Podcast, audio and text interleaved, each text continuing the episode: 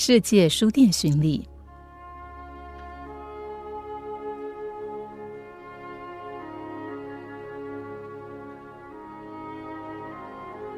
二十世纪现代主义与女性主义的先锋女作家维吉尼亚·伍尔夫说过：“一个女人要创作，一定要有钱和自己的房间。自己的房间在台中成立至今，不断努力成就性别的实践，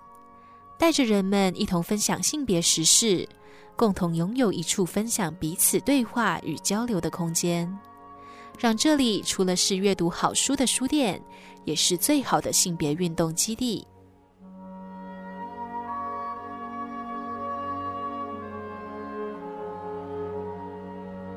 说到性别书店，在充满开放、自由与多元的美国，从一九六零年代的妇女解放运动后，就有不少女性书店正四处默默努力耕耘着。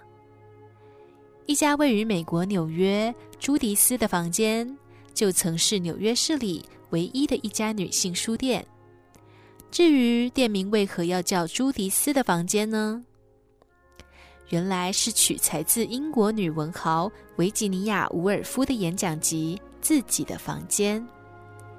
在这部演讲集中，伍尔夫以自身的经验探讨女性作家在当时西方历史的处境和努力。故事中的朱迪斯是一位虚构人物，她被设定为莎士比亚的妹妹，说明一位天才女性在当时社会所遭遇的困境。她的天资聪颖和求知欲望就和莎士比亚一样，可惜却因为当时社会与家庭因素，让她的天才与抱负逐渐陨落。伍尔夫透过故事中朱迪斯所遇到的各种事件，去描述当时真实社会下女性共同遇到的问题，希望以柔性的方式倡导两性融合，带着女性一同发声，而不是像故事里的朱迪斯不断落入这样的命运。这间性别书店朱迪斯的房间是由两位女性共同经营的。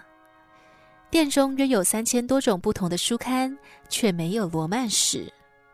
因为他们希望打破当中的刻板印象和想法，要让女性知道自己也可以成为一个完整的女性。尽管朱迪斯的房间早在九零年代不敌连锁书店下关闭了，但仍有不少性别书店为提供爱书的女性们创造一处安静、自由的空间，让大家的心灵得到疏解。好好认识自己。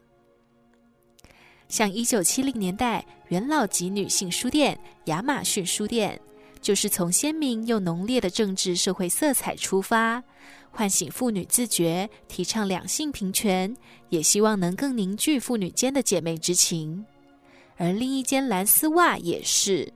它位在热闹的纽约市东区。透过写作、阅读、艺术创作、交流，吸引众多女性读者，从小小的书店放眼至整个社会，要让女性对自己有更多的认知与认识。现今，随着时代与社会的快速变迁，维吉尼亚·伍尔夫虽然已离我们非常遥远，却告诉我们：女人需要一处属于自己的房间。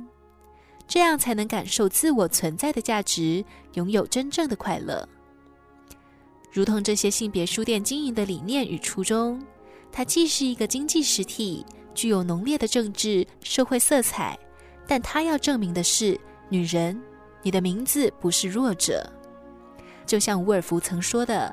一个人能使自己成为自己，比什么都更重要。”